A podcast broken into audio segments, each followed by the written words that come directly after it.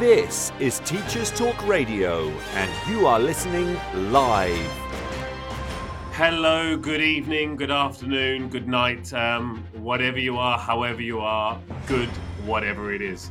Thank you very much for joining us today um, on our Twilight show.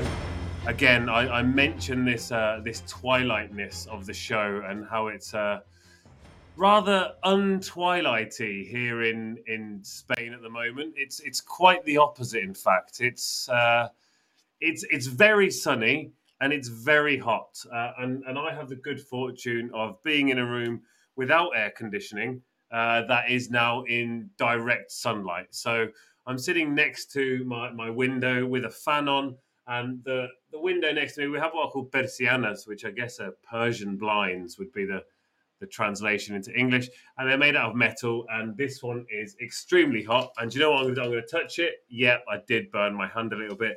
That was quite foolish of me. Um, I'll try not to do that one again. Um, so it's been a, a fun week. Um, I'm going to be honest. I've kind of had a bit of a slacking off week this week. It's not been my most productive week of all time as a as a freelancer. I mean, I do have my my classes that I attend uh, on a weekly basis. That I attend, I, I, give on a weekly basis. Uh, I have three classes, which I have, of course, done. Um, but otherwise, I did what I call a checkout Tuesday. Uh, I'm not sure if you've ever heard of one of those, but basically, it's when you do absolutely nothing and you do it on a Tuesday. And it sounds nice because Tuesday and checkout rhyme. So, as an English teacher, you can kind of excuse yourself. My uh, cousin has arrived. She's here. Um, it's always nice to see Lizzie. Uh, and otherwise, I've been, you know, trying to keep myself busy by by writing as much as I can. Um, but as I say, Tuesday was a write off as I checked out. Uh, but today's been somewhat busier. Uh, other super exciting news is Renewable English is coming to the end of its second series uh, on Friday. Something I've not been publicizing very much, maybe because I've not had the motivation to do so. But it's really exciting to get to the end of this second series. Uh, we've been going for um, about 18 months now. And the last series, you may remember, ended on June the 24th last year, uh, which culminated in me shaving my head for charity. Uh, uh, those of you who have seen me since, either online, offline, or any kind of line, uh, will know I have not bothered to try growing my hair back because I think it would probably be something of an embarrassment. It kind of gets to that weird elephant length now where it looks like those the hairs on an elephant, and uh, yeah, uh, I, I, don't continue after that. Um, I just shave it all off again. I go for the Viking look. Um, but enough about uh, my grooming routine. Um, I could, of course, mention how frequently I comb my beard. Uh, my guest today, George, is actually he's on Zoom at the moment, and he can see me combing my beard right now. Um, you can't because this is radio. Um, although I'm sure we will be coming back with some Teachers Talk radio TV very soon, perhaps after the summer. Um, do you have any wonderful summer plans built in? Here in Spain, we go on holiday as of next week. Uh, so next Wednesday, the 22nd, will be um, uh, will be my last show for a few weeks uh, because I'm I'm going off to Rome to go to a mindfulness camp because I think it's time I disconnected, uh, and so I'll be doing some mindfulness uh, and having some fun as well. But I, I will be joined very shortly. Well, in fact, I am joined by George Wilson. He is here, uh, but I'll be introducing him and bringing him in very soon. But first, it's time for the news.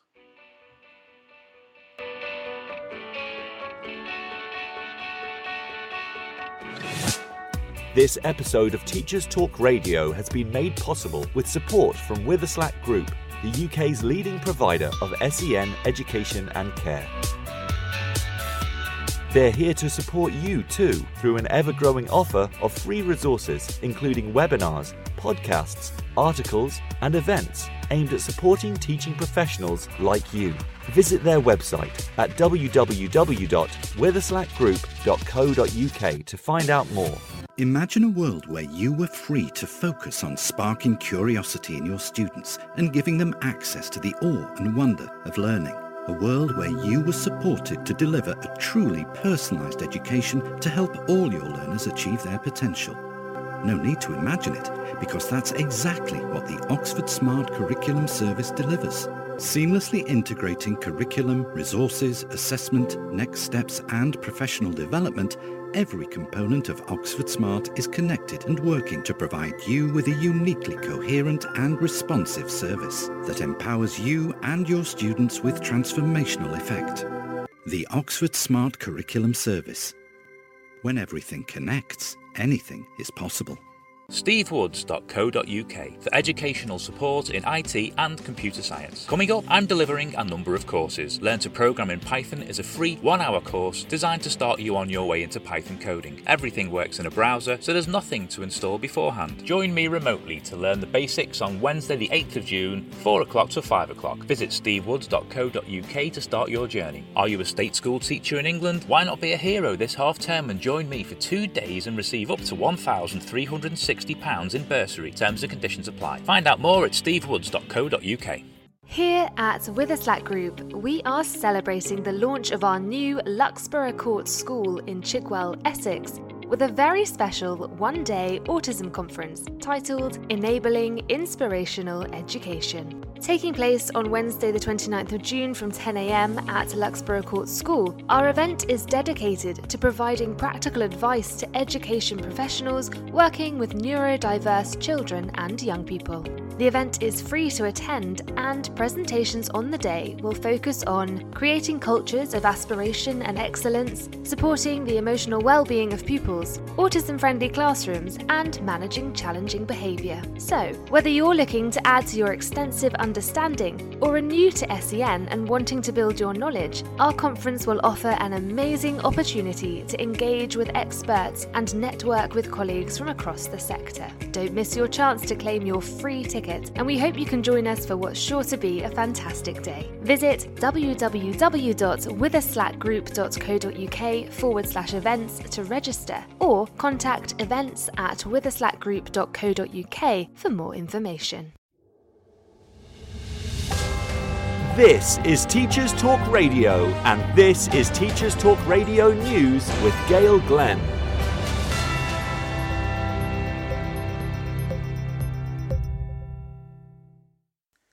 A food strategy white paper is to be unveiled by Boris Johnson this week. The Prime Minister has been criticised for ignoring suggestions made by his food czar, Henry Dimbleby. At the moment, most children in year 3 and above do not qualify for free school meals if their household income from work is more than £7,400 a year. Mr Dimbleby suggested either extending this to all children in households receiving universal credit or raising the income threshold to £20,000. Neither of these ideas has been included. According to campaigners Feeding Britain, extending eligibility would have benefited thousands of children. A government source has told the Mirror, We're very clear we will continue to keep free school meals eligibility under review.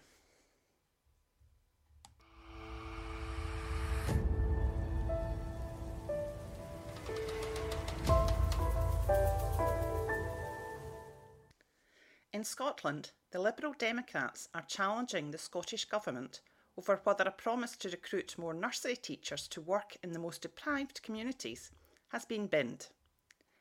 In January 2017, Nicola Sturgeon, First Minister, committed that an extra 435 graduates would be in place in nurseries by 2018, at the time insisting the move was absolutely crucial to tackling the attainment gap. Liberal Democrat education spokesman Willie Rennie said, More than 100 nurseries in the most deprived communities in Scotland don't have the extra nursery teacher Nicola Sturgeon personally promised would arrive in 2018. Astonishingly, at the current rate of progress, it's going to take another 10 years for the SNP to meet what was a one year target. Nicola Sturgeon promising education would be her number one priority feels like an awfully long time ago for children and parents. They are being taken for a ride. They deserve to know if the nursery staffing target will ever be met, or if it has been binned too.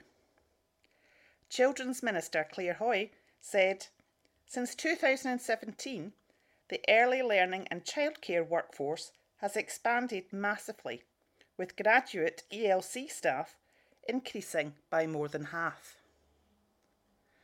This has been your latest Teachers Talk Radio News with Gail Glenn.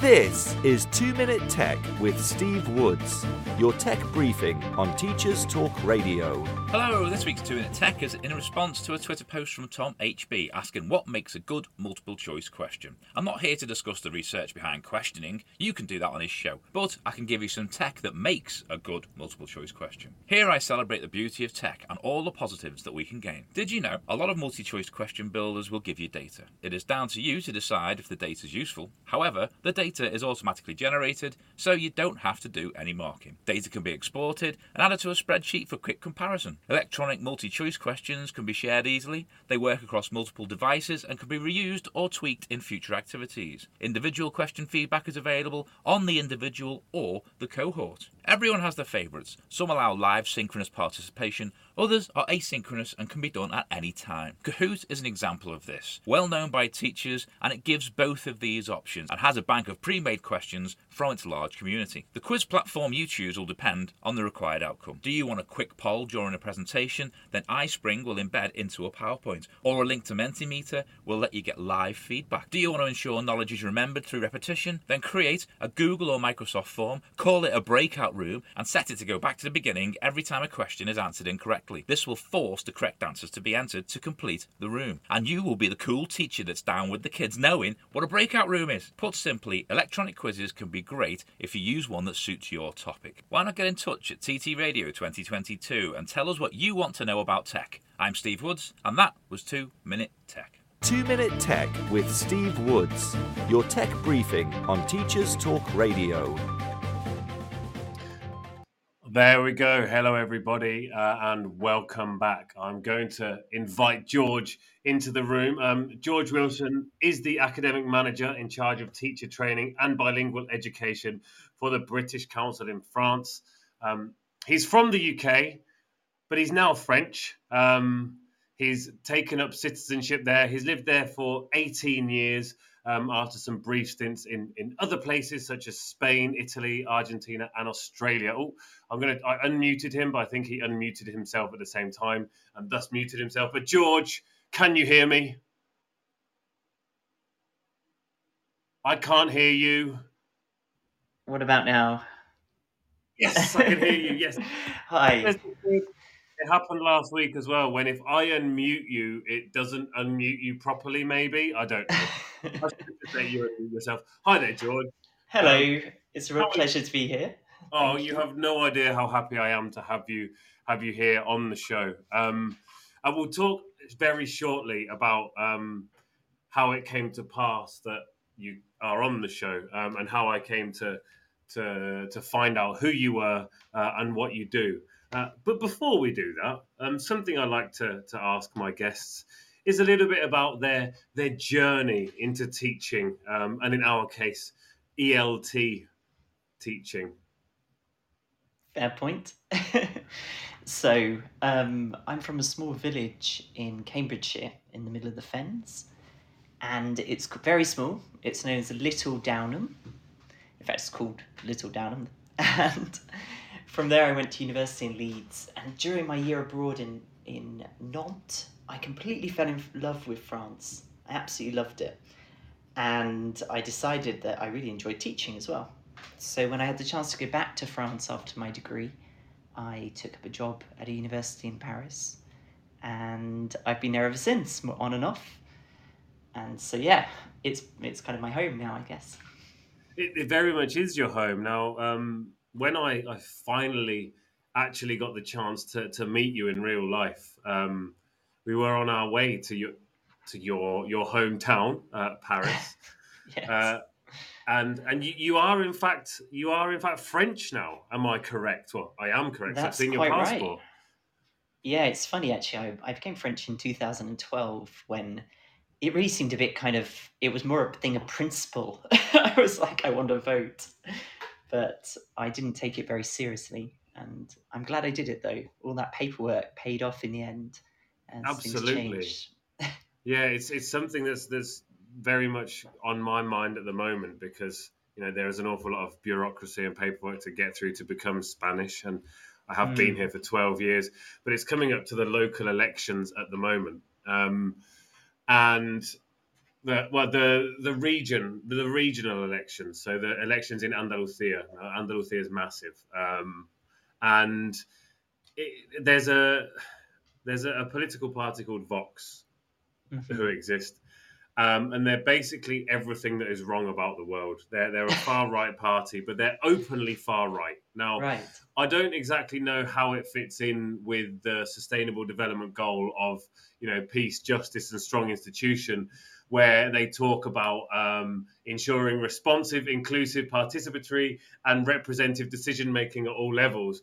When they literally stand there at the hustings, you know, talking to their their rabid followers, um, shouting yes to natural family, no to LGBTQ. And you, they're literally saying that out loud in front of people and cameras. I don't know how that can, how that doesn't count as hate speech. Um, and the fact that I can't vote because I'm not Spanish is something that makes me so angry at the moment. And it makes me want to go through the paperwork and get it done because it's just not fair that these these parties exist and and I imagine it was it was something similar with you recently over in over in France with Yeah, the, we've been with having Le Pen again trying to Yes, and other candidates as well now on the far right.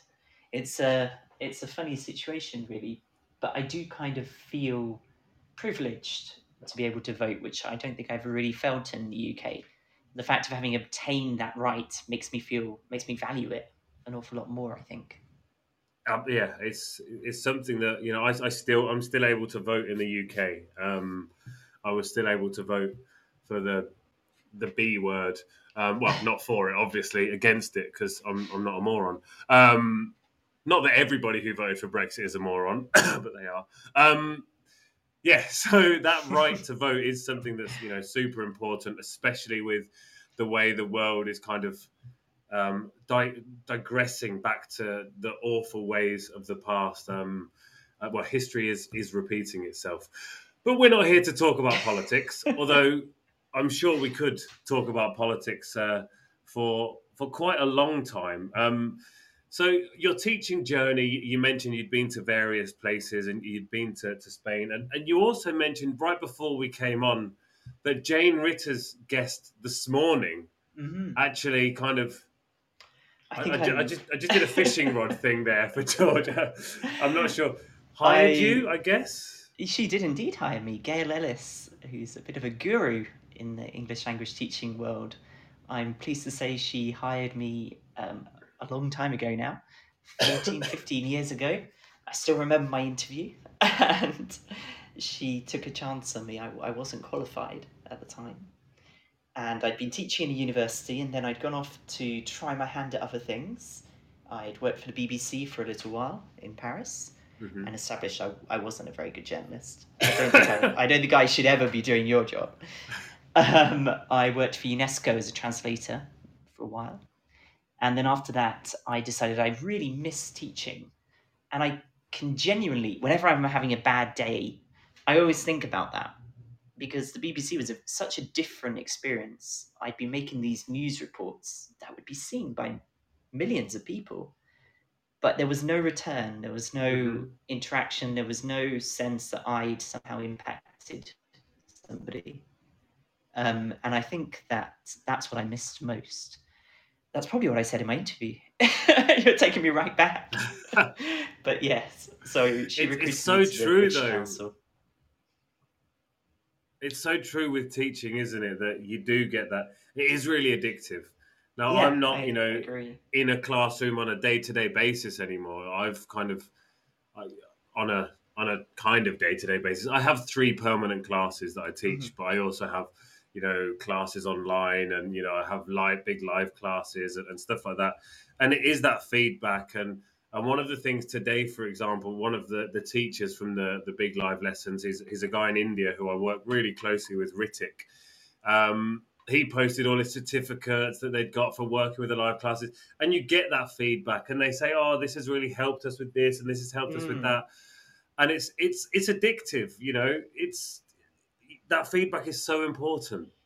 Yeah, and I think the other thing I've I love about teaching is that for me, when I go into a classroom, I tend to learn more than I teach. I think which is probably not what I should have said in my interview. but essentially, I come out of the class often having had my own little mini lecture from a world export, expert in aerodynamics or a student who's put their heart and soul into learning about tax reform in the 19th century or something. And these, especially the university classes, but also young learner classes, they they teach me all kinds of things, and I really often see myself more as facilitating their story, kind of uh, teaching me in a fluent and fluid way. It is brilliant that the you know as a language teacher, as as, an, as, a second language teacher, it's rather privilege. It really is. It really is. You get so much from it. You know, I loved. You mentioned that the aerodynamics thing. I had a, a proficiency student a few years ago who taught me how aeroplanes worked, and I was just like, and he brought it down to layman's terms, and I was like, wow, it isn't just magic. I really mm. thought it was magic, but the, these, you know, these highly qualified, trained people, they they are there for a reason. It isn't just magic. No, and I think uh, what I feel so frustrated about is I must have learned so much in the last 18 years, and I think I've forgotten most of it. So I could start my career again yeah, it's a bit like when you do those trivia games, isn't it? You finish a trivia game, you're like, wow, I've got so much knowledge now, I've just forgotten all of it. Um, it is such a privilege to be able to, to be there, to, to watch your students grow with their language, but yet also get so much back from them. I, I had a, a, great session today. I went to my daughter's school and I, I talked to a class of second graders about plastic. You know, we were mm. just talking about what plastic is and how you know, we can't just recycle. It needs to be more than that. Um, we need to, where possible, cut back. Obviously, it's not always possible. You know, sometimes you're out and about and you, you don't have your reusable bottle because you've been on five hours on a train journey. He's so saying this go... because I'm holding a plastic bottle in my hand. But it's absolutely okay to do it from time to time, George. You don't need to feel guilty about it. Um, when there's no other way around it, you know, you you you're not at home at the moment, which is which our listeners home, aren't aware. You're actually you're at a conference in Marseille, I believe. Uh, nearly. I'm at a hmm? conference in Aix-en-Provence in the south of France. Aix-en-Provence is, you know, yeah, I'm here to kind of get to know some of the leaders of Grande École and universities, which are higher education institutions in France, to better understand how we at the British Council can kind of support them in their training needs. And it's really, really hot. Yeah it is it is warm. Um, you mentioned that yeah, it, it's it's not as uh, as cool as in the north. I, I feel your pain right now. I, I literally feel your pain. Um, and as I mentioned before we came on, it's lucky that we are on Zoom. Otherwise, there's no chance I would be wearing any clothes whatsoever. Um, which is probably perfect that we're on the radio. Um, and the reason we're on the radio, um, something I've been speaking about over the last few weeks, actually, which is why I was delighted to be able to to invite you on and, and bring you in. Um, is we're talking about inclusive curricula today. Um, I've, I've, spoken to um, Martin Bloomfield about um, about dyslexia and neurodivergent learners and that side of inclusive learning. Um, I spoke to Tyson Seburn last week as well, um, and we met. He literally wrote the book on how to write inclusive materials, which celebrates a year um, being published uh, yesterday, I think. Um, so today, I'd like to talk a bit more about inclusive curricula in general. So first, if you could share with our listeners, what are inclusive curricula? so inclusive curricula for me are making sure that the curriculum that we present to students and that we give students to work through represents who they are that they recognize themselves within it, that it tells their stories and it relates to their own identities. And I think there are lots of different definition of, of inclusive curricula, but that's essentially the the kernel at the center of it all. It's about going into a classroom as a student and feeling that your story is important, your story is a part of the school's narrative. I, I, absolutely love that. Was that was a really nice definition of it. A far better definition than I could have given. Um, and and it, for me, I've been learning a lot about it actually since Tyson's book came out. To be honest, um, and, and I've been trying to to get myself more in the know about it because it's so important that when we enter a classroom we not only feel heard by our teachers, but we can see ourselves within what we're learning and, and we can feel represented.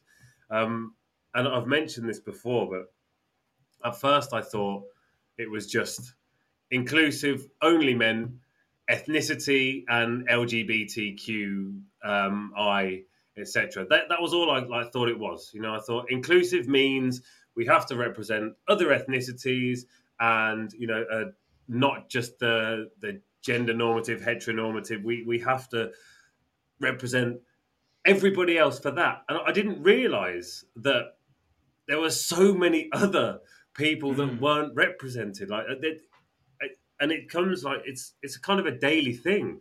Mm. I realize and I think I don't represent that. I don't represent that in my classes. My and not even that the students who come into the class are necessarily represented, but they are also aware of these other people so they can live an inclusive life, as it were, you know, and, yeah. and not an exclusive Vox driven life where, mm. you know, they have this vitriol and hate spurted at them from their politicians, um, who incidentally have been banned from Twitter for hate speech, um, but they're still allowed to run for uh, elections, you know, free speech and all.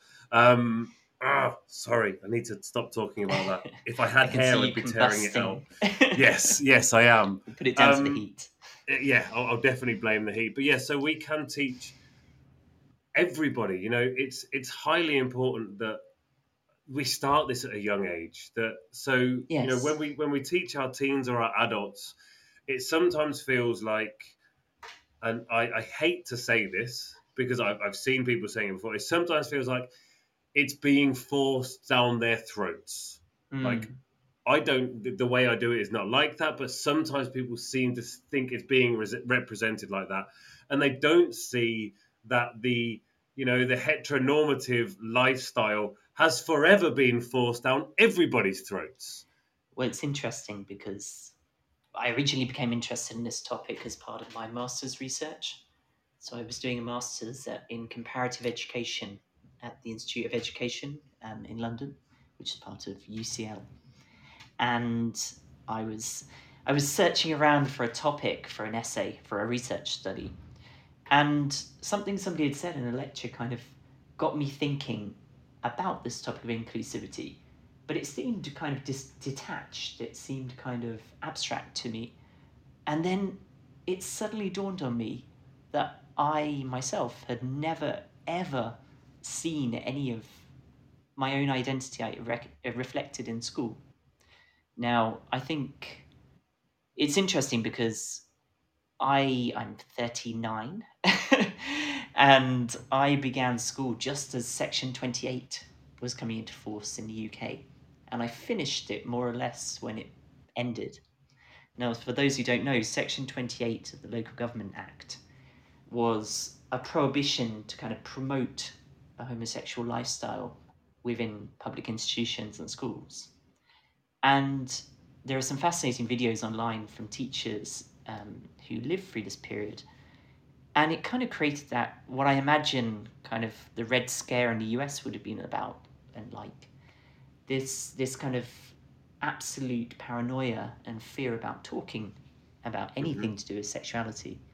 And I grew up in a very rural community very white, very um, heteronormative, and when I I was at school, I literally never heard any mention of sexuality in any way, bar one short mention um, in sex education which uh, was more upsetting than anything else. So it struck me that this was kind of personal to me, and that's where my interest in the topic grew. As somebody who who decided well, came to terms with, their identity much later, I think it was interesting to see the impact that this kind of um, rule, this kind of law, this kind of mentality had on me as a child, and on and to imagine how it could have been different if I'd had it's... my own my own uh, role models, my own representations. It's it's it's good you say that actually, um, because this this mention of Section Twenty Eight um, that I didn't know existed until I heard you speak at TESOL France. Um, I think it was last year or early this year. in October. Yeah. There you go. It was in October. Um, this this section 28 thing I'd, I'd, never heard of it i didn't know it existed but as soon as you mentioned it i'm 38 so you know we were probably in you know very similar years at school yes. um, and i absolutely had never heard of this idea but when you mentioned it it took me back to thinking about my time at school and it brought back some like really quite horrible memories of i went to an all boys school. Mm-hmm. so you know homosexuality was spoken about all the time, constantly by everybody, the students only, you know, and it was it was used as a pejorative term, you know, constantly. Oh, gay, gay, mm. you're gay. That's gay. every single thing. Um, and even at the time, I was just like, that's not really okay. And you know, one of my one of my best friends came out to me when we were 16, and I actually got into some fairly heated altercations with other people because of this, you know, like defending him basically because mm. the way he was being treated wasn't okay. But the school did nothing about it. The school did absolutely nothing about it. Well, actually, they hmm. did less than nothing about it. They they denied it, you know. And there was there was a an incident on a on a rugby tour as well, where um, one of my my good friends was was held down while um, the other boys, the other rugby lads, you know, being lads, mm. having fun, inserted a deodorant can inside him um, wow. through force. Uh, and again, I, I, I took this to the teachers, and I was told to stop spreading rumours, and that wasn't okay. Um, and it's just like, but I know it happened because he's my friend, and he told me, and this isn't okay and I went and I, you know, I went home. I told my my parents, and they also came in and complained, and were basically told, you know, let's not try and spread these rumours because you know can't touch the rugby team. You know, the, my school had it's, it's, it's got a World Cup winner in in our in the midst. You know, one of the mm. World Cup winners went to our school, and you know, Courtney Lawes, who's a rugby player, he went to our school as well. So we've got this huge rugby culture. So nothing bad could be said about them. Wow. Like these were some of the things that happened at the school, and you know, it's a very well thought of school. But also, I remember very distinctly we had a, a design technology teacher, and he was gay and it was discovered that he was gay because he was seen out with his with his boyfriend one one with his partner one day and by a student that got into the school that went around the school the next year he had moved to a different school. He was an amazing teacher. He was abs- I hate DT. I am rubbish at woodwork. I'm absolutely terrible. I could not do any of it. But you know what? He made me feel like I wasn't. He made me feel like, do you know what, Harry, you're trying your best, even though I quite often wasn't. But you know, he made me not want to just ditch the class and not go to mm. it because he encouraged me. And when he left, I was devastated and I couldn't understand it but like looking back on it now, I, I see maybe you know he felt it was easier for him to just escape because being at a boys' school and you know it, it would just make his life awfully difficult. But it's interesting because like I I talk now about how I didn't feel represented or I didn't have role models and so on. But I mean, I was happy. I grew up happily. I'm a very happy person. My family's very was very accepting. There was no, I'm I live a very charmed life, but unfortunately, there are many children who don't have all those advantages. Uh, there's reports by Stonewall, notably in my research, I focused on one from about Scotland and the LGBTI school community in in um, Scotland, and the figures are shocking.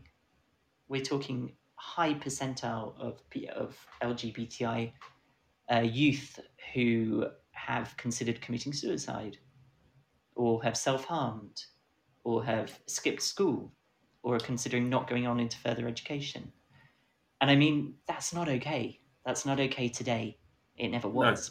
No. But we live in a society where these issues should no longer be issues.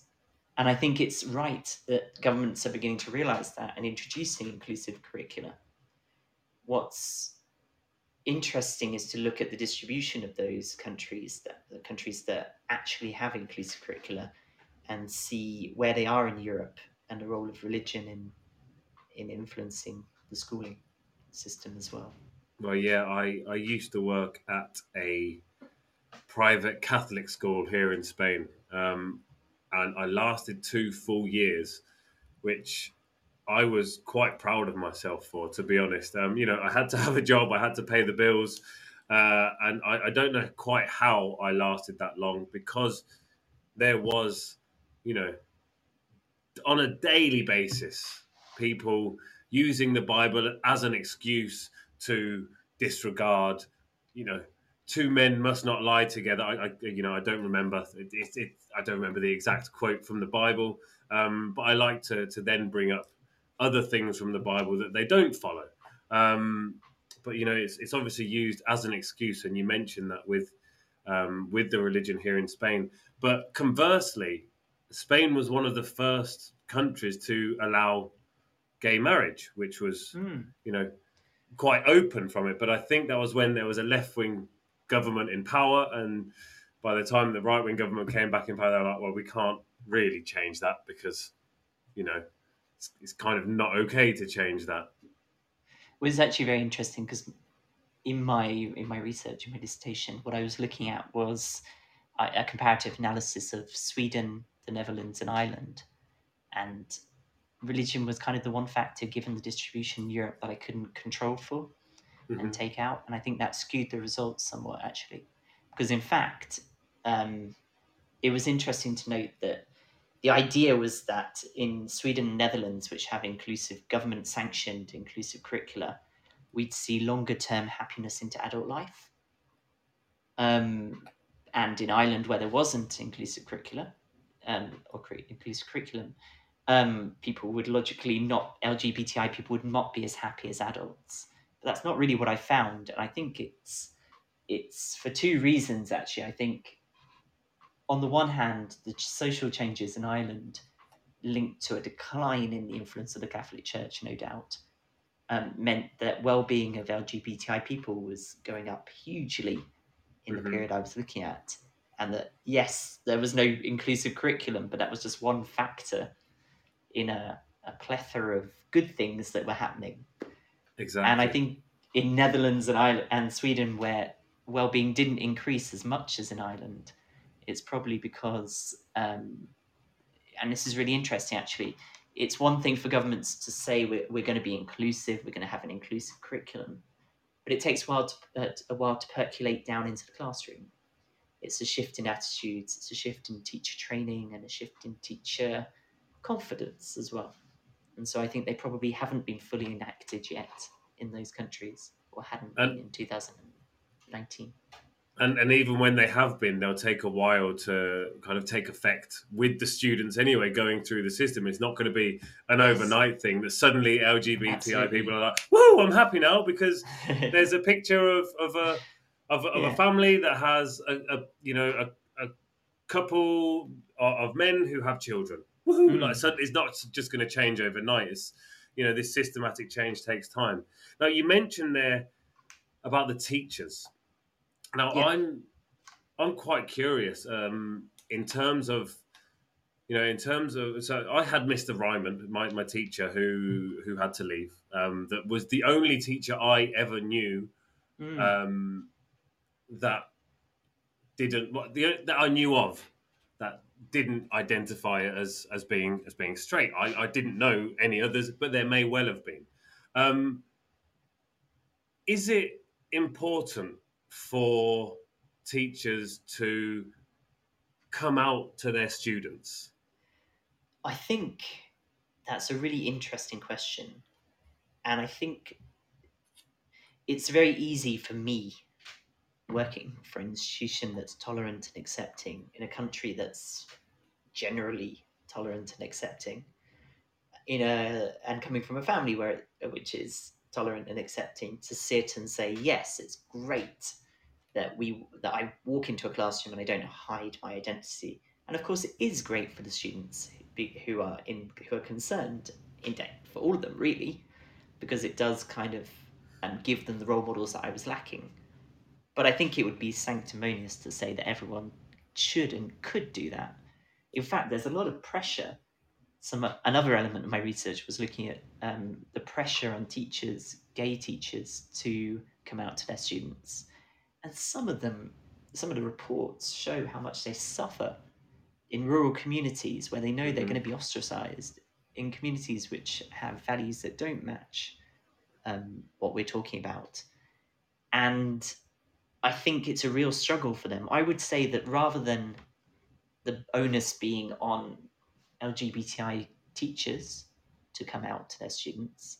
It should be on the entire teaching staff. If you think about the question of race or ethnicity, it would never just be on people of colour to take up this challenge and instill tolerance. It would be on the entire teaching community. And Absolutely. it should be the same thing, I think. 100%. I mean, and of course, there, there are ways and ways of doing things. You know, you don't expect you, you know, I wouldn't walk into a classroom and go, "Hey, everybody! Just to let you know, I'm straight." You know, you don't walk in and do that, so you don't expect the you know the teachers to to come in and do that. But particularly like a newly qualified teacher or or somebody who's coming in, um, not really knowing how to deal with the situation, there are there are ways of doing it certainly. Um, and one thing I always do at the start of the year, like an introduction to me game, is you know I write up on the board like Harry, Northampton with a sad face on it because that's where I'm from. Uh, Hema, Alethea, you know, and I write all the, these names up on the board. Um, and Hema happens to be my wife. Alethea happens to be my daughter. Um, I know that, that one of my previous guests from a long time ago, he does the same thing, but when he writes up on the board, he writes his partner's name. And then so they, you know, the students are, going through and they're guessing that, he's like, and that's my partner. Yeah. And just it's just there. And normally there's no reaction from the students. Maybe at the end of the class, a student will come up to him and say, "So, are you? It, it, does that mean that you're, you know, trying to clarify in their heads?" But usually mm. nowadays, particularly with, you know, let's talk teens, let's talk adults. It's not a thing anymore. You know, it's no, it's, exactly in our in our context. It's in our context, exactly in, in our situation. But yeah, it's, in so many other contexts, it's a huge thing. Yeah, and it's a huge thing personally as well. Like when I was younger, like I do the same thing. I have a bag when I'm teaching primary students. I have a bag of objects, and it's usually any object I can find in the five minutes when I, when I remember before I leave the house. But I'll always make sure there's something that will trigger a discussion, just because my partner is a huge part of my life. Um, but at the same time, it is important to remember that that's got to be a choice on the part of the teacher. It's got to be um, something they feel comfortable with. And I didn't always feel comfortable, not because I was uncomfortable myself, but it's horrible to walk into a room and think you might be judged. It's yeah. it's quite terrifying, and it comes with age and confidence and confidence in your own identity, I guess. But yeah, it's a tough thing to do. Yeah, I I I, cannot empathise um, because you know I'm I'm a I'm a straight white middle class man, so I, I literally I, am left-handed. That's about you the only thing I've got. I have a beard, yeah. yeah. Um, but yeah, that's about the only thing with me. About the only thing I've ever been mildly judged upon is my left-handedness, and that was yeah. only when I was traveling in in South America, and this was a long time ago when internet cafes were a thing, and all of the when I was in the internet cafes, the the mouse was on the right hand, And that mm-hmm. that's literally the only discrimination I've ever had. You know, I've, I've had bits Yeah. as a as a foreigner here in Spain. You know, oh, that I heard one person was saying, "God, foreigners are so loud." To which I went over to him and said, "Am I loud?" You know, I was being Mm. loud in English, and I, and I asked him if it was a problem that I was loud. But yeah, I I, I literally can't empathise um, with with the the way it must be and the difficulty in dealing with that situation. It, it, But like like I said, I'm very lucky that it's never been a bad situation for me, and I'm, I mean, I don't think, touch wood, I've never really in, incom- uh, encountered the kind of homophobia that many people live with every day. I think the closest thing I've ever had was, um, I had a, a boyfriend in Argentina when I was doing my CELTA, and I remember sitting in a park and people threw tomatoes at us but that was just more surreal than anything else.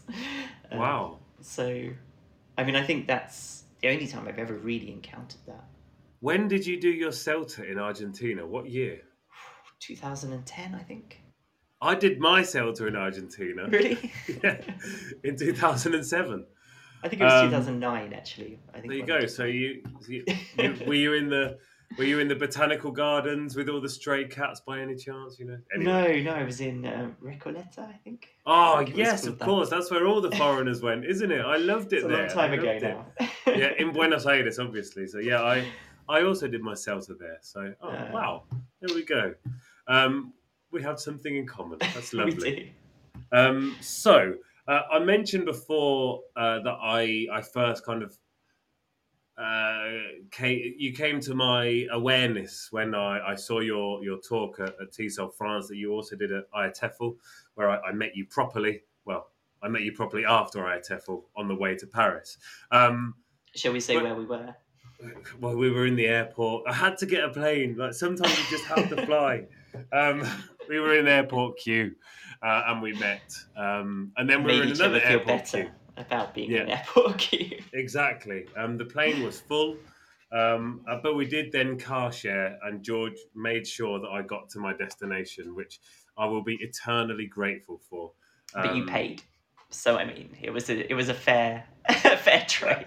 Yeah, well, I was going to pay anyway, so you know it was going to happen. So I just it was good that I got to share the journey and and you know learn a bit more about you and and France and you know I, I knew for certain that if I'd said to the driver uh, Le Chat est sous la chaise, I would not have got to my destination. Um, so It's possible.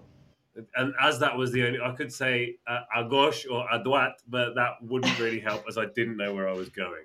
Um, but you did a talk that, so at TESOL France, it was completely online. Yes. Um, right. I, I can't remember which day you were on, um, or, or whether it was all on one day, but I know that I had very much selected a few talks to go to. And like on the list, yours was one of those that, you know, it was I, I virtually circled it because I couldn't actually circle it because you're not allowed to, well, you are allowed to draw on phones, but why would you? Um, I didn't go to that many talks at, at TESOL France because by this stage, you know, I'd been to TESOL Spain and Athea and and I was getting very much tired with kind of online Mm. conferences and online networking. It just it felt so forced and bizarre to. Be cooking with each other while online, and it's just like this doesn't feel right. It, it was great that it happened, and throughout the pandemic, we were able to connect, and, and I was able to, to speak at, at TESOL France, which was brilliant, Mm. um, and it meant I had the opportunity to see you. But what was your your talk about? So my talk was really presenting the outcome of my master's research, which, as I said, was um, interesting. I thought because it it didn't just give the simple message that inclusive curricula equal better well-being for LGBTI adults who have followed those curricula. Um, it complexifies the issue. It makes us think about the implementation. It makes us think about the role of the teacher and the, the the desire of the teacher, the will of the teacher to actually implement that. And it also makes us question kind of a simple, perhaps perception of um, Catholic country, no inclusive curriculum equals unhappy people. Mm-hmm. Whereas I think that's that's not the case. I think societal issues as a whole are just as important, if not more important, because they set the agenda for schools beyond governments. But yeah, essentially, the talk was about that, and it was also about what I think any like I study with an aim of changing the way I teach, the way I direct the bilingual part section of, of the British Council, for example, or our training courses. And what we've tried really hard to do is to think about how that that learning can be implemented in our curriculum, how we can try and make our own students feel more comfortable. And it's it's been really interesting to see how little changes can have a real impact. For example, I, I teach CELTA, and CELTA is a pre-service um, English language teaching as a, a qualification. And I did a session once on inclusivity and recognizing identities.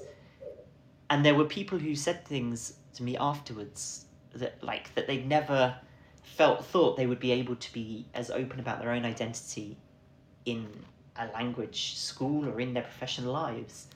And so that's that shows that we, one teacher, one organization, one curriculum, can really impact learners. So that was that was it in a nutshell. it's uh it is it is so amazing to see and like I've I've tried to you know adapt my my teaching certainly to be more inclusive, but also to be more aware of of these other um, these things that I hadn't been aware of beforehand. You know, mm. other identities and and so on and so forth. And I think it's it's so important that as teachers we, we take this on board. But also, so we talk about inclusive curricula. What implication does that have on materials writers, for example? I think there's a real onus on material writers nowadays, but they're kind of often in a bit of a bind.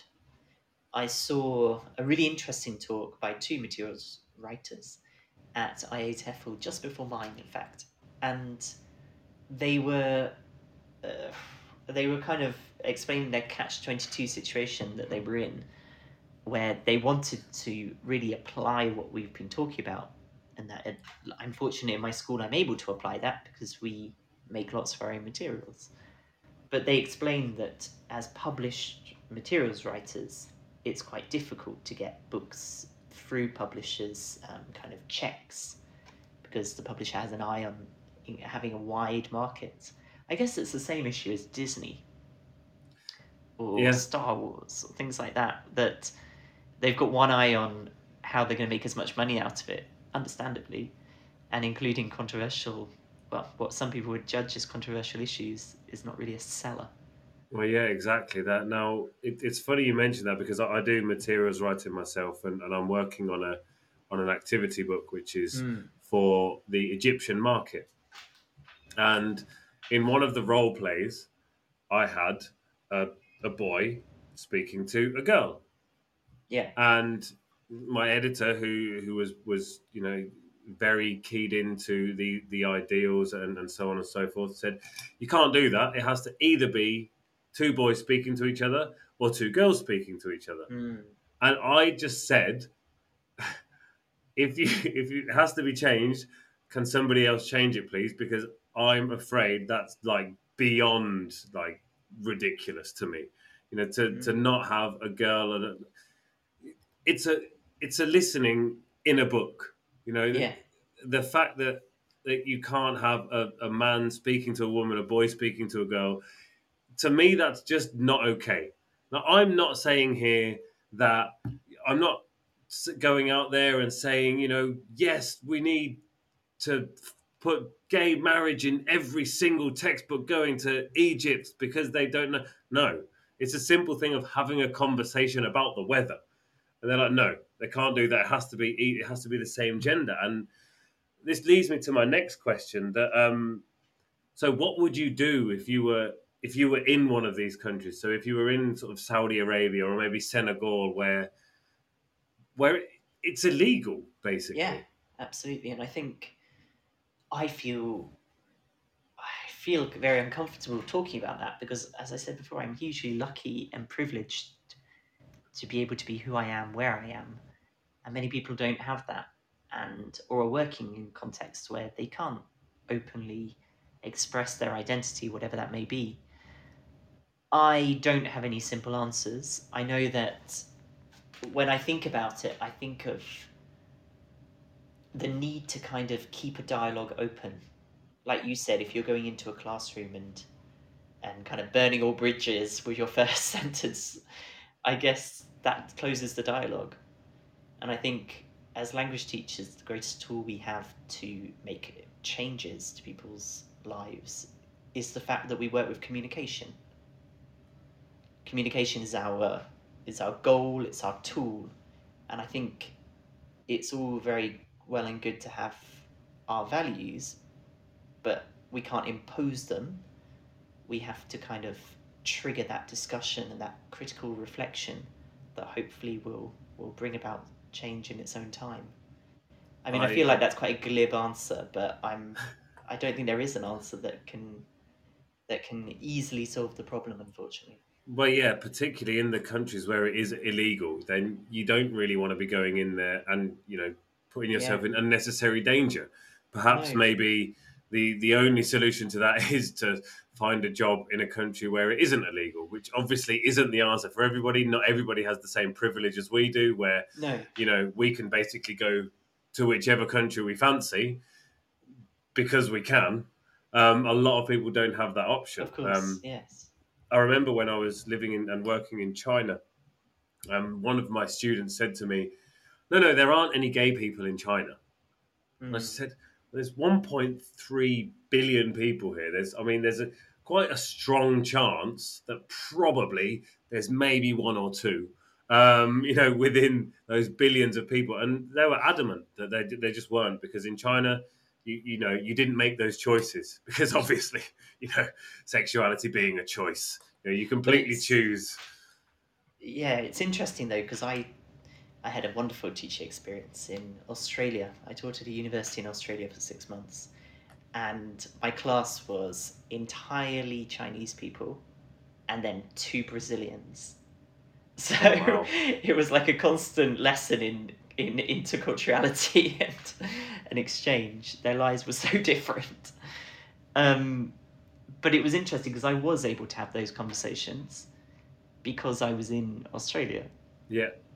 And I think, I think the the line, the kind of um, the assert that kind of assertion was watered down a lot in that context I think yeah. that what people say and what people know to be true are not always the same thing. Well, exactly, um, and it was it was quite strange actually because it wasn't until maybe a year later I kind of looked back and my director of studies like abruptly left halfway through the year. And I looked back and you know he was he was a friend of mine on Facebook and so on and so forth. And I saw he'd gone back to, to Australia actually mm-hmm. uh, to teach Chinese. Um, and then I saw, you know, a picture of him with his partner, and it just kind of suddenly dawned on me that ah, maybe he wasn't particularly comfortable being here in this situation where it was, you know, so so frowned upon, and he couldn't be open about himself, and you know, he couldn't share with his colleagues, you know, that, that he identified as a gay man, and it just it, it wasn't wasn't possible, and you know, I didn't I've you know I'm not going to go in there and just assume by the way somebody speaks or acts, you know how they um, mm. who they love. So you know, and I saw online, I was like, kind of dawned on me that maybe that was one of the reasons that he was perhaps not as comfortable as possible because he couldn't, you know, be open about who he was. Yeah, I mean, I I can't imagine that. I think it's, I think that's the true difficulty of our modern world right now is that in so many places, so many people are suffering, whether it's those people in that survey in Scotland or whether it's people in, in Afghanistan. I think that so many people's identity are a source of sufferance for them, and I think that's that's horrendous. I mean, I'm sounding very, very rose tinted, well, not rose tinted, but very idealistic. But I guess that's why I think this kind of conversation. I think that's what that's why this kind of increasing onus on inclusivity is so important because if we don't talk about it, if we don't take strides in the right direction where it's possible, what message are we sending to places where it's less easy? Well, exactly, exactly that. Um, and I know we talked briefly about the the the Senegalese football player who refused to play Mm. the day that the the rainbow numbers were on his shirt, and the fact he was being supported from from a lot of people around rather than you know, and, and where it was reported on the BBC, you know, your former employees, um, it wasn't being spoken about in a way that you know it was mentioned that people supported him rather than saying, "Isn't it awful that this was being supported?" You know, and, and, and it's these institutions that have to be impartial. I'm, I'm doing bunny ears here, you know, inverted commas. That it's kind of sad that they don't step up and say, "This is disgraceful." You know that this, you know, this is not okay. That this is being supported, and you know, how has this not been reported as hate speech on Twitter and so on? But But I guess I guess it comes back to that conversation of burning your bridges. I guess if Yeah. the BBC takes the line, it loses its credibility and people aren't engaging with it anymore. I uh, Yeah, I think that's um, probably the same with with other institutions as well, and I think that's probably important to remember that we need we need people listening. Yeah, and I guess that means keeping all, all means of dialogue open. Absolutely, um, one hundred percent. So, we're going to talk very briefly now about um, multilingual identities. Um, This is to my day um, job. Exactly, back to your day job. Um, so, and why are they so important? Well, I, I, f- I feel very lucky in my job. I'm, I'm the head of bilingual education in, for the British Council in France. And we have a vibrant bilingual section that I've been teaching in for many years, and now I'm the head of. Um, it's interesting that over that time, I think I've seen, I don't know if I've seen a shift or if my own awareness has shifted from this desire to kind of create this bubble of English to this awareness that we're never really in a bubble of English with multilingual people. Very few people are, are actually monolingual in the Mhm. world. We're probably, well, we're not, but many people, um, the people we know at home maybe are are the exceptions in the world. And I think it's important now to recognize, especially in a bilingual section, but in a in any language classroom, that when the learner walks in the room, they're not leaving their French or their Spanish or their Arabic at the door. It's constantly interacting with their English.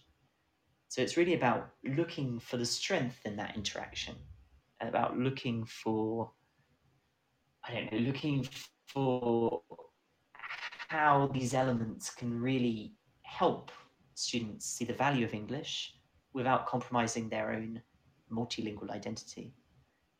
And I think that's probably It's the biggest challenge of the job, but the biggest reward, definitely. It really is because you know a lot of the time we're we're brought in with this idea of only English in the classroom. Um, Yeah. You know, you cannot speak or identify with the other languages because they oh, they need English immersion. And it's like, hang on a minute, I'm really sorry, but you're not going to get immersed in English two hours a week. You know, so completely disconnecting from it and disregarding from it is disrespectful. Um, Yeah, and it can be harmful as well. I mean, if you think about what you really want is not to deny people's identity, you want to add to their identity. You want to add another layer of communicative communicative competence, enable them to interact and talk to more people in the world. And that's not by Yeah. taking away their old identity, it's by adding to it. And I think that's what we try to do. We try to increasingly value their original identity, their multilingual identity, and add to it um, through our English immersion as far as possible. Exactly, and and that's something I- I've found with. So as my Spanish has improved, I've been able to like make these connections. But as a Spanish learner, without English, I would not have got anywhere near as far with Spanish as I Yeah. have, because you do translate in your head. You do, you know, Mm. make these connections to your own language, and and something that I find really frustrating is when teachers say, "No, no, don't translate." Don't always translate everything, but find the Mm. translation because that adds that like neuro that neurological connection. It's it's another string there, you know, to remembering that word. Don't completely disregard it. It's you know, don't completely disregard this whole language, this whole identity, because you know, with language comes like culture. You know, I've learned so Yeah, much about. Spanish culture through language. Um, And I And think also, oh, sorry, go on. no, no, please, you go ahead. No, I was going to agree with you. I think I think that also I live my life in a bilingual way. You wouldn't believe it from my accent. But when I'm speaking French, when I'm speaking with my partner, for example, or my friends, I'm using I'm speaking French, and then there'll be a bit of English, or sometimes there'll be a word that I'll put into an English sentence, but it's French, and it's not because I'm being pretentious. It's not because um, I can't think of the word in English. It's because that word captures a nuance and meaning better. And I mean, I'm a I'm a rudimentary bilingual person, but the competent, young, dynamic, multilingual students um, sometimes are just better communicators. They've got they're able to read the room, to read their audience. And if you know that your the people in your class all understand French, they might want that that word that Yeah. captures what they mean. Well, it's exactly that. Like in in Spanish, there's a word ganas, which is Mm-hmm. basically like drive, but it's not really drive, and it's also like the desire to do something. Like there's a saying like "no tengo ganas" means I can't be bothered. "No tengo ganas" is I can't be bothered. So it's like you know, oh, I just I haven't got the ganas to do it. I don't really want to. Like Mm. it's so But it's not oomph because it's got something Exactly. else going on, right? Exactly, and there's a word uh, called aprovechar, which means to take the to take advantage of, um, or to make the most of something. And you know, so we'll be talking, and I'll say to my daughter, "You need to aprovechar because," and it comes out in in Spanish. And again, it's not being pretentious. It's it's because it fits better in that situation, and we have that the the luck that we have that kind of extra part to us that we've grown onto ourselves with with a lot of hard work. And and, and you say that this idea of of living in a kind of multilingual uh, or well bilingual in in my case um, situation. And and it's exactly the same for me at home. I'll mainly speak in English because my wife is bilingual my daughter's bilingual like actual proper real bilinguals unlike someone like myself a rudimentary bilingual you know I'm not Spanish enough yet. Um, I like that. Uh, so yeah, I at home I, we we speak mostly in English, but there is also a lot of Spanish. And my life, I change between the two different languages. You know, I speak to my in-laws in Spanish.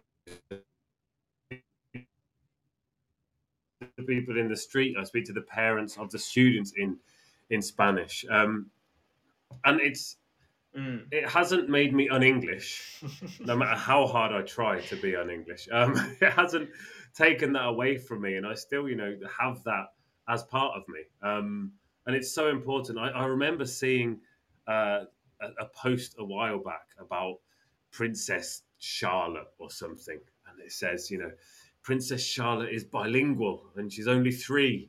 And I just thought, like every single immigrant family on the Mm. planet, like this is why is this such big news that you know this incredibly rich and privileged family have been able to give education to their, their child? When i think my daughter's bilingual. Uh, you know loads of my friends in the village here they're bilingual. Anybody who's come from one country and gone to another country their children are going to be bilingual. Why are we shouting and screaming about this anyway sorry i've, I've- gone off track there So we've covered politics and the royal family so far.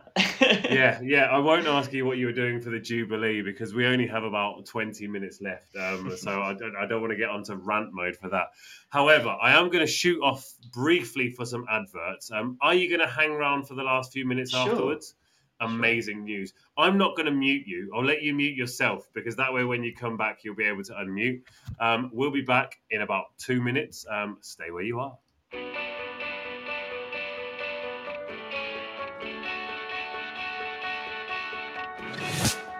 This episode of Teachers Talk Radio has been made possible with support from Witherslack Group, the UK's leading provider of SEN education and care. They're here to support you too through an ever growing offer of free resources, including webinars, podcasts, articles, and events aimed at supporting teaching professionals like you. Visit their website at www.witherslackgroup.co.uk to find out more. Imagine a world where you were free to focus on sparking curiosity in your students and giving them access to the awe and wonder of learning. A world where you were supported to deliver a truly personalised education to help all your learners achieve their potential. No need to imagine it, because that's exactly what the Oxford Smart Curriculum Service delivers. Seamlessly integrating curriculum, resources, assessment, next steps, and professional development, every component of Oxford Smart is connected and working to provide you with a uniquely coherent and responsive service that empowers you and your students with transformational effect. The Oxford Smart Curriculum Service. When everything connects, anything is possible stevewoods.co.uk for educational support in IT and computer science. Coming up, I'm delivering a number of courses. Learn to program in Python is a free one hour course designed to start you on your way into Python coding. Everything works in a browser, so there's nothing to install beforehand. Join me remotely to learn the basics on Wednesday, the 8th of June, 4 o'clock to 5 o'clock. Visit stevewoods.co.uk to start your journey. Are you a state school teacher in England? Why not be a hero this half term and join me for two days and receive up to 1,360 £60 in bursary. Terms and conditions apply. Find out more at stevewoods.co.uk. Here at Witherslack Group, we are celebrating the launch of our new Luxborough Court School in Chigwell, Essex, with a very special one day autism conference titled Enabling Inspirational Education. Taking place on Wednesday, the 29th of June from 10am at Luxborough Court School, our event is dedicated to providing practical advice to education professionals working with neurodiverse children and young people.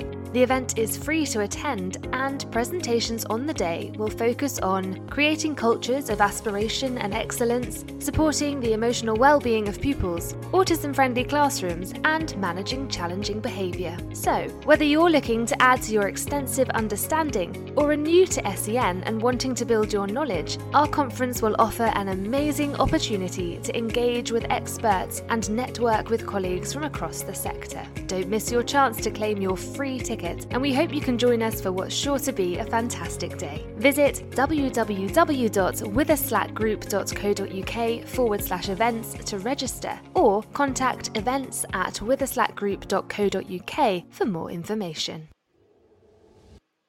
And we are back um, for the final straight. I'm so glad George has agreed to join us because I have to ask him a question. I forgot to ask him before, um, but I'm going to ask him now. Go for it. George, is there anything exciting on the horizon for you? well, I'm enjoying being in the south of France right now. That's great. But yeah, tomorrow I'm I'm part of a panel for a Facebook Live event, which is all about language for resilience. And it, there's a lot of crossover actually with what we've been talking about today about creating inclusive cl- um, classrooms, making sure that um, those migrants and displaced people feel comfortable in those classrooms, that their own identities are recognized and valued and they feel safe. So, yeah, if you fancy joining me for that, it's at 3 pm French time, 2 pm UK time on the Teaching English website, on Teaching English Facebook, I should say. Excellent. I will. I will do my best to be there. Um, tomorrow is my daughter's birthday celebration. Oh, happy um, birthday! I, well, it's her birthday next week, but oh. we, we go. it's a celebration tomorrow because she's celebrating with her friends because the next week we we she finishes school and we're going to Rome because we're going to a summer camp in Rome. So she won't be able to hmm. celebrate with her friends. Obviously going to Rome isn't enough for a 9 year old um, we live in a very different world to when we were 9 I think. Um, A very different. I yeah. didn't it wasn't this hot no, for many reasons. No, no and I, yeah, I wouldn't have dreamt of being. I've never been to Rome, so I, I definitely didn't go to Rome for my ninth birthday. Um, so yeah, we're we're very excited about that. But yeah, tomorrow is to say, you know, to see her her friends and so on and so forth. Um, so we're doing that on a Thursday. We're even having some of them sleep over on a school night. Would you believe? Wow. Can, you know, it's outrageous. To have four children in our house and my cousin. Um, but yeah, I will do my best to get there because the party doesn't start until the afternoon, obviously. Um, and I have a, I have a brief meeting right beforehand, so I will be at my computer. Um, and it's No something. I've I, I've I've taken a fair bit of interest with recently because um, Emily Bryson's been doing a lot of talks with for National Geographic um, on this on this issue, um, and I actually spoke to her at IATEFL um, about a number of things. She's she's one of my my marigolds uh, online. Now, a marigold is somebody.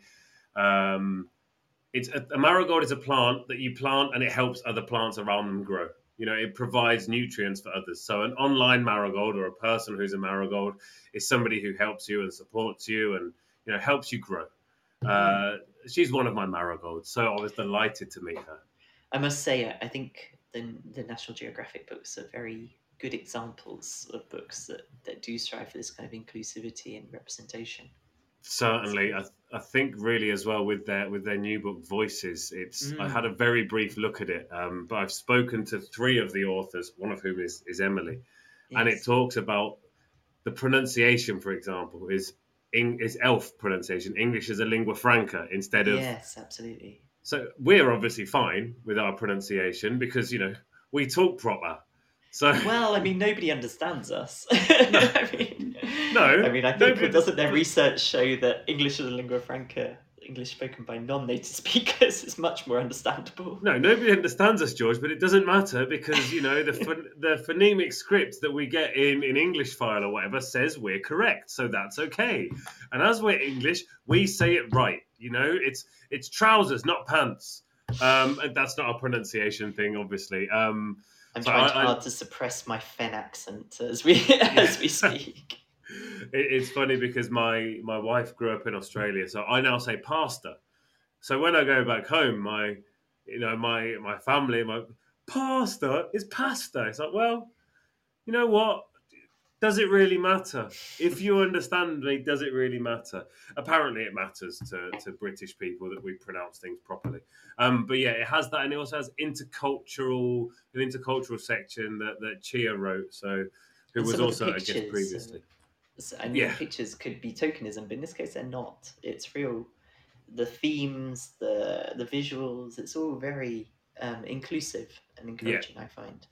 It is it's it's very good. Um and yeah they're they really are kind of they're at the forefront i think of of these things. Although other publishers are catching on. Um i know that other publishers have like have consultants you know um dei consultants and Yeah, sustainability consultants as well. Um really. not speaking from experience or anything. Um, but I know that with these these kind of these, I don't want to call them modern day issues because they are issues that have been around forever. But obviously, Mm. people are more socially aware in, in a lot of environments. Um, that publishers are becoming much more aware of them, and whether it is tokenism or whether it's because of a genuine desire to change, I don't know how I don't want to say how important it is because it's obviously important. There is a genuine desire for change, but it needs to happen. Whether it starts out as tokenism, I don't know. Whether it starts out as greenwashing, I don't know, or pinkwashing, or, or whatever kind of washing it is. As long as it's starting and the change is happening, and it, and it's great to see that this idea of parsnips when you're making materials is slowly becoming less kind of common. It's you know th- this idea of Mm, of sexuality isn't directly cut out. You know, oh no, we can't have two men in a family. You know, we can't have an interracial family. How how awful. But don't you Um, think too? It's also these conversations, whether they're happening in staff rooms, whether they're happening on on I don't know, teaching English Facebook page or whatever. I think it's these conversations that help to normalize the conversation. Like, it's a difficult topic to talk about. I think, yeah, like I'm I'm openly gay, but I I, I stumble over all the acronyms.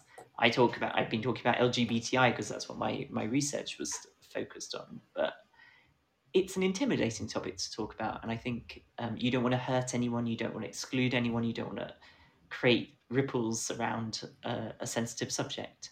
So I think Yeah. it's also a question of bravery and of, on the part of publishers to kind of take up the conversation, and if it's done well, then hopefully it will be something that will have a positive impact going forward. I hope. I know for me that the first time I I spoke to someone, Jordan was a guest a long, long time ago, um, and it was about uh, queer identity in ELT. And I know that the first time I spoke on on Teacher Talk Radio about it, I was, you know, a bit scared because I didn't want to say the wrong thing. Yeah. Because I didn't want to offend somebody, and it's like I'm I'm coming at this with good intentions. I don't want to offend anybody, and I know that I probably wouldn't offend anybody because they know I'm coming at it with good intentions. But it was the fear of saying the wrong acronym, or you know, absolutely. Like, Am I allowed to say queer? Because is that because it used to be a bad thing, but now it's even in a TV program. So I can can I say it? And it's like, well, you can say it because it's a thing. And it's like, okay, okay, so I But can. I- and like, I- yeah. I've I Sorry, I interrupted you again. No, I think it's important because I think we we mustn't let that kind of detail stunt the conversation. Personally, that's my personal take on it. I think it's really important that people kind of don't get feel intimidated to talk about it, and whatever that that area of diversity, whatever that identity. The truth is, everyone has an identity that's complex and meaningful. It doesn't matter if you're LGBTIQA plus or you're of Afro Caribbean descent or whatever. Everyone has an identity that is nuanced. I'm grumpy sometimes. I don't that's an identity. that is, that's just a lie. but it's Oh, an that's- identity, and I think like uh, uh, we have to fig- move away from just dealing with compartmentalized areas of our identities and think of ourselves as rounded, full human beings, and we're all interesting. There's all something for us to explore.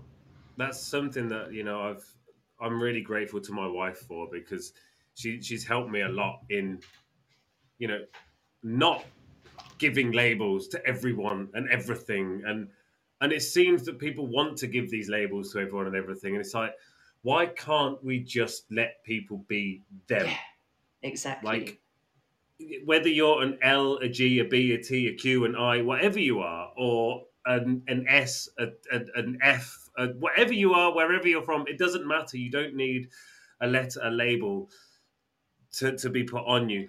But that being said, that's not to negate people who, who have these identities. It's not to negate the, the fight that they've had No. for equality. Absolutely not. You know, and, and I do you also believe. yes Sorry, and don't you ahead. also think don't you also think that that's that's it as well i think it's quite fine for me again in this context to say it's not the predominant badge i want to wear but at the same time for some people it's it's a it's a weapon to protect themselves to some people it's a, a weapon to push for change and i think it's it's that it's being able to label yourself i guess with all the complexity and all the pride that you feel Well, exactly that, and and this brings me back to something we talked about early on. This this idea of, of pride and so on. Um, and I saw somebody being criticised on LinkedIn for flaunting their their gayness. You know, for flaunting it because you know they had the the, the audacity to post a, a picture of them. You know, during Pride, being proud um, with with their partner, and you know, people obviously people backed this person up. You know, I said, you know, don't to the people who were, were criticizing it. But it's like, it's how is it not okay to to flaunt it? You know, it's, if it's okay hmm. for somebody to post a picture of them saying, "Wow, 20, I've been married for twenty five years. This is brilliant." You know, people don't say, "Stop flaunting your straightness." That's disgraceful. Let's oh, ah, get it out of my face. I don't want to see that. You know, it's so important that that it is um, what's rather than normalized, like the Tyson says, the word actualized, I think? Usualized. usualized. There you go, hmm. Usualized. It's it's so important that that that happens and and that you do see it and you know pride is very important Yeah, it's it important is. in a way that it isn't you know tokenized and used by corporations to just change their logo on on facebook or whatever but it it's so important that it's out there and, and people have the opportunity to to continue this conversation and step out of their comfort zone because I'm perfectly happy speaking about it. You know, as I Mm. said, the first time I came on the radio, I was a bit worried about offending people. Now I know if I say something stupid, it's my own fault, but it's not from a bad place. And No, absolutely. I know the people who I'm me, speaking to. I know the people I'm speaking to will say to me, "Do you know what, Harry? That's what you've just said is a bit stupid and ill-informed. So let me inform you." And I think I think you're quite right about pride. As a young young man who just moved to Paris, my experience of my first gay pride was life changing. To see that something that to me had been a source of concern and, and upset was this huge it was just transformed into this huge celebration. It's I don't think you can find a happier, more joy excuse me, a more joyous um, celebration than a pride march It's the best. in. Paris in summer when it's hot. Oh, I've not been to the Paris one, but the, the, Pride marches I've been to have just been the most fun. I well, it was all, in- it, yes. Oh, sorry, I was just going to say it, it was everything that I I hadn't had under that Section Twenty Eight period education. It was that role model. It was that um, celebration. So I think it's hugely important. It's I I I, I loved it. I, I I had like the most fun like, at, any kind of march. At it. But admittedly, most of my marches I go on tend to be protest marches. You know, either against the war or things that are happening through climate change. They, they, they definitely can, and you know the, the, the unity of being together. They they definitely are, but they're not as fun. I'm sorry, No. they're not as fun as Pride. it just it's just happy, you know. It's just Yes, happy, and and to be there and to be able to share in those moments with you know people being able to be themselves. It's just I, I Mm. love it. Now yes. we've got four minutes left. I would like to ask you some quick fire questions. Gosh. Okay, go on. if that's okay. Don't worry, they're not they're not difficult questions. um, so, first question, very simple. What's your favorite season? Summer. Excellent. Um, it wouldn't be if you lived here. Um, Might not be if I lived in Aix-en-Provence either. yeah. What's your favorite word? Empathetic. Oh, nice. I like Mm. empower. Um, Mm, it's got a It's a good one. th sound in it that I didn't used to be able to say coming from the Fens. I had to learn. oh, well, there you go. it. There you go. Um, what word do you hate hearing? Ooh, gherkin. That's not a nice word, is it? No, Um, horrible food. I, I was going to ask you the next question, but I'm not going. It's what word do you have a hard time pronouncing? Um, Any word with a th. there And you unfortunately, when I first started teaching, my first job was in a language lab, and people one of the exercises was to teach the phonetic sound th. Oof. And that was when I realised I couldn't say it. and then I realised my birthday was on the thirteenth of December, Oh, which no. is just really? a nightmare. There you go. But I That's had the to. that's the day before my brother's birthday. Fourteenth would have been a bit easier for me. There you go. And his uh, and that, that's actually Ben Greco's birthday, who's somebody who was in my brother's year at school, and Hannah Greco. They're twins. Uh, completely. I'm, I'm a birthday person. Like uh, now, now I know I, I won't forget your birthday. Just for information, I can now pronounce th as well. there you go. I won't, Good news. but I could. um, next one. Which emoji do you text the most? a smiling face. Very good. Um, I love doing the activity in class of getting students to do emojis. Mm. Um, and then they can describe them as well afterwards. So, you know, they can do it and then they can say, no, no, it's not the smiley face, it's the smiley face to the side with the tears coming out. Um, it's a fun activity. It's a great warmer while you're waiting for everyone to get there. I'll give you it a go. How do you feel today? Show me in an emoji, but show me the emoji. And then, so yeah, it's a lot more, particularly with young learners, you get a lot more than just, I am happy, um, which is, you, you're clearly not happy. You, you're crying. Why are you saying you're happy? It's the only word I remember. Um, there we go. Um, it was, that was fun. Uh, It was a fun, fun. little Thank way you. To, to end. Um, and in general, today has been lovely. It's been informative. I will get you the the the link so so it can be shared Brilliant. around so everyone can hear it as a podcast as well. Um, George Wilson, it's been a pleasure. Thank you so much for joining us. Thank you so much for having me. It's been lovely. It's been wonderful. So, everybody else who's listening, I will hear you, I guess, next week um, when I'll be speaking to Christopher Graham about all things green, um, which is something I like. Until then, I'll see you next week. You've been listening to Teachers Talk Radio. Tune in live and listen back at ttradio.org. We look forward to hearing from you next time on Teachers Talk Radio.